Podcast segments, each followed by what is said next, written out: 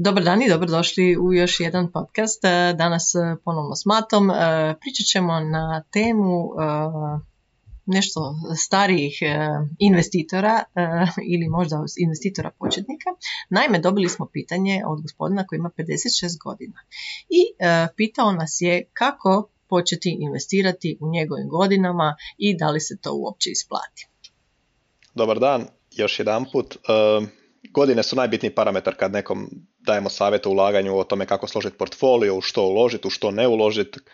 Tako da 56 godina nije idealna dob za uložiti novac, ali apsolutno nije uopće nekakva dob u kojoj se ne bi trebalo razmišljati o ulaganju, koje ne bi trebalo ulagati ili nešto tako. Tako da svaka želja za ulaganjem je zapravo dobra želja i za svakog postoji nekakav, ajmo reći, customiziran, personaliziran plan ulaganja.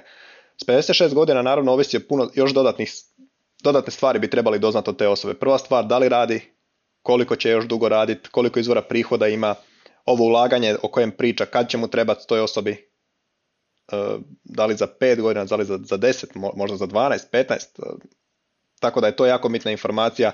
Generalno osobe s toliko godina bi trebale ulagati nešto konzervativnije, odnosno nešto veći udio svog portfolija uložiti ipak u obveznice, koje daju nešto manji prinos na dugi rok, ali su puno manje volatilne i puno su manje šanse da na kratki rok padnu.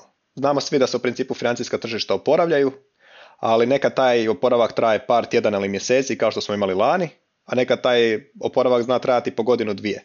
Tako da osoba sa 56 godina bi svakako trebala uložiti nešto konzervativnije, ali ključna riječ je uložiti. Ipak bi naravno trebalo uložiti svoj novac. Pretpostavimo možda da ima nekakvu ušteđevinu, ako nema možda postoje nekakve, neki drugi vidovi investicije, to jest e, nekakvo životno osiguranje ili možda taj treći mirovinski stup ili tako nešto, pa se možda iz toga da još nešto napraviti na 10 godina. 10 godina nije tako kratak rok, tako da u svakom slučaju e, nije sve izgubljeno. Apsolutno da nije kratak rok, kažemo Finax ima 9% prosječnog prinosa na nekakva, ajmo reći, riskantnije portfolije na 10 godina, to znači oko 120-130% prinosa kada se ukamaćuje, tako da to apsolutno nije zabaciti, čak i nešto konzervativniji portfolio koji bi imao možda nešto manji prinos, bi opet vrlo vjerojatno poduplao tu investiciju kroz 10 godina. Naravno, nije uvijek slučaj, ali osobe većinom u tim godinama imaju već nešto ušteđevine. Ako ste radili 30 godina, vrlo vjerojatno imate nešto ušteđevine, imate nešto imovine, zadnji put smo pričali o studentu, to je bila obrnuta situacija u 50-ima, opet naravno teško je generalizirati, nemaju svi istu situaciju, ali puno je veća šansa da će osoba u 50 godinama imati nešto ušteđevine više nego što bi imalo u 20 godinama, tako da iako možda krećete nešto kasnije, iako možda ćete imati nešto manje godina ispred sebe da, da ta investicija odradi, bilo vjerojatno da ćete imati nešto veću početnu investiciju, tako da tu ćete, ajmo reći, uhvatiti taj zaostatak za nekim drugim ljudima. Naravno, bitno je početi investirati, bitno je prilagoditi investiciju osobnim nekim ciljevima, željama, tome koliko, koliko možete tolerirati rizika. I opet da što, što, što se tiče tih nekakvih drugih investicija koje ljudi kod nas često imaju, poznajem recimo jednu osobu koja je prije 10 godina oročila novac i tada je kada na, na, na dugo oročenje zaključite to svoje oročenje, možete, dobili ste visoku kamatu i ta osoba ima kamatu čini mi se preko 4% i sada će to oročenje isteći i naravno da je banka neće ponovno ponuditi 4-5% kamate na oročenje kao što smo imali prije 10-12 godina i nema smisla da ta osoba primjerice sada uloži taj novac opet u to svoje oročenje jer će dobiti 0% prinosa. Imamo te nekakve životne osiguranje, moji roditelji imaju životno osiguranje već 17-18 godina, prinos na to osiguranje je očajno loš. Nije se uspjelo niti sa inflacijom ovaj, nositi korak, tako da mislim da su oko 0% prinosa do sada ostvarili, tek sad će krenuti nešto malo ostvarivati jer evo ulažu već 20 godina. Doduše to nije primarno cilj ulaganja, to je primarno cilj osiguranja u slučaju da im se nešto dogodi, ali evo, postoji te stvari, naravno neka, osigura, neka ulaganja koja su ljudi do sad radili, ali evo, robo savjetnik je stigao na hrvatsko tržište Finax, pa sad ljudi imaju još jednu alternativu, pa sad treba naravno vidjeti kakva je situacija s drugim stvarima, koliko imaju tu prinos, koliko su zadovoljni, kakvi su uvjeti, pa možda upravo to ne moraju ni imati nekakvu ušteđevinu, nego mogu jednostavno prebaciti iz jedne ušteđevine koje trenutno imaju u nešto evo, drugčije, novo i možda nešto još dinamičnije, nešto što može ostvariti veći prinos.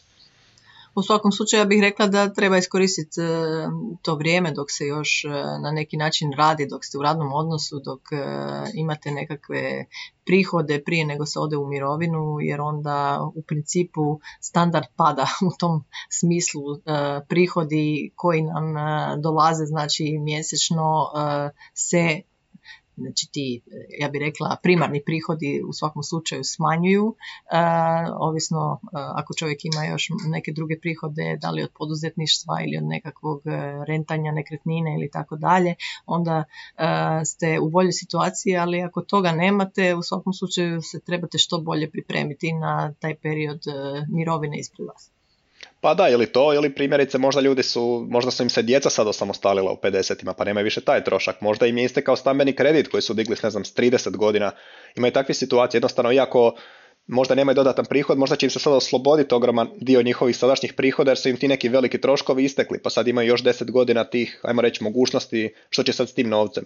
Tako da da, u mirovine su, znamo svi kakve su u Hrvatskoj, treba apsolutno razmišljati naprijed o, o nekakvom dodatnom prihodu, ako ga nemaju mogu ga stvoriti novac zarađuje novac i zašto ne uložiti. Eh, u Hrvatskoj se plaća porez na kapitalnu dobit ako prodate eh, svoje udjele u nekakvim, ajmo reći, fondovima ili u ovom slučaju Finaxu u roku od dvije godine, znači nije ni to pre, pre kasno da krenete sad ulagati jer sigurno da će biti uloženo više od dvije godine, tako i za poreznog aspekta nije kasno sad krenut. I da, nije nikad kasno 500, 600, 700, 1000 kuna pasivnog prihoda da stvorite pred mirovinu može dići mirovinu za 10-20%. Treba početi, bez obzira e, koliko godina imamo, e, uvijek trebamo biti e, optimistični i što duži rok imamo ispred sebe, to bolje. Ja bih u svakom slučaju rekla gospodinu Ivanu da pogleda, da zaviru svoje financije i u mogućnosti koliko može početi odvajati i ovo što si ti rekao, da li ima nekakva alternativna, znači alternativne investicije ili nekakva ulaganja sa strane koje možda može prebaciti i staviti na nekakav možda Finax ili neki drugi vid investicije sa višim prinosima. Pa da, razlika je velika. Mislim, ako, ako imate nekakvo životno osiguranje sa, ajmo reći, ne znam, 1% prinosa, ako imate nekakav fond sa 3% prinosa ili Finax sa, ne znam, 7-8% prinosa, možda ćete reći, ne znam, na 100.000 kuna, a nije nešto radikalno. Na godišnjoj razini je razlika možda 1002 kuna. Ali na, na razliku od 10 godina može biti razlika između, ne znam, 50, 60, 70 tisuća kuna.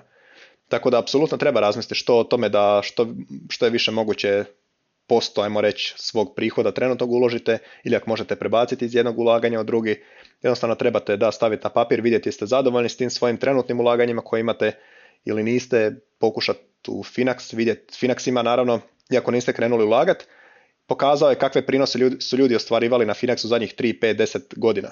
Sve je transparentno, sve na stranicama, javno dostupno, pa možete vidjeti kakve prinose ima Finax, možete usporediti sa nekim svojim drugim ulaganjima koje imate pa vidjeti što vam najviše odgovara. U svakom slučaju 56 godina nije, nije ništa prekasno, nije ništa nije ništa zbog čega bi trebali, ajmo reći, negativno gledati na ta potencijalna ulaganja, jer još se da tu ukamaćivati to vaše ulaganje i stvoriti nekakav dodatan pasivni prihod. Ja bih rekla, kako gledamo na prosječni čovjek e, živi nekih 70 85 godina, u svakom slučaju tu je još dobrih 20-30 godina, ako ne i više i na to treba misliti. Pa da, da se i zaradi, taj onda će biti još vremena i za potrošiti naravno. Da, da se e, nekako skrasite u sigurnoj mirovini i uživate u tim danima. Pa da, zašto ne podebljati mirovinu, kažem, svi znamo kakve su mirovine u Hrvatskoj i teško da osoba može živjeti dobro od nekakve prosječne mirovine u Hrvatskoj mirovina ćemo pričati na nekom webinaru narednom, ali, ali da, apsolutno, treba, treba podebljati prihod od viška, sigurno glava neće boliti i lako ćete se snaći ovaj, ako bude koja kuna viška. Eto, e, nadam se da smo odgovorili na ovo pitanje. E, ukoliko imate još e, takvih e, sličnih pitanja oko mirovine i mirovinskih fondova, možda da najavimo da uskoro 6.5. imamo webinar na tu temu, e, da li ulagati u treći stup ili ne. E, pridružite nam se, registrirajte se na našim stranicama, a inače do sljedećeg slušanja i gledanja. Pozdrav. Pozdrav.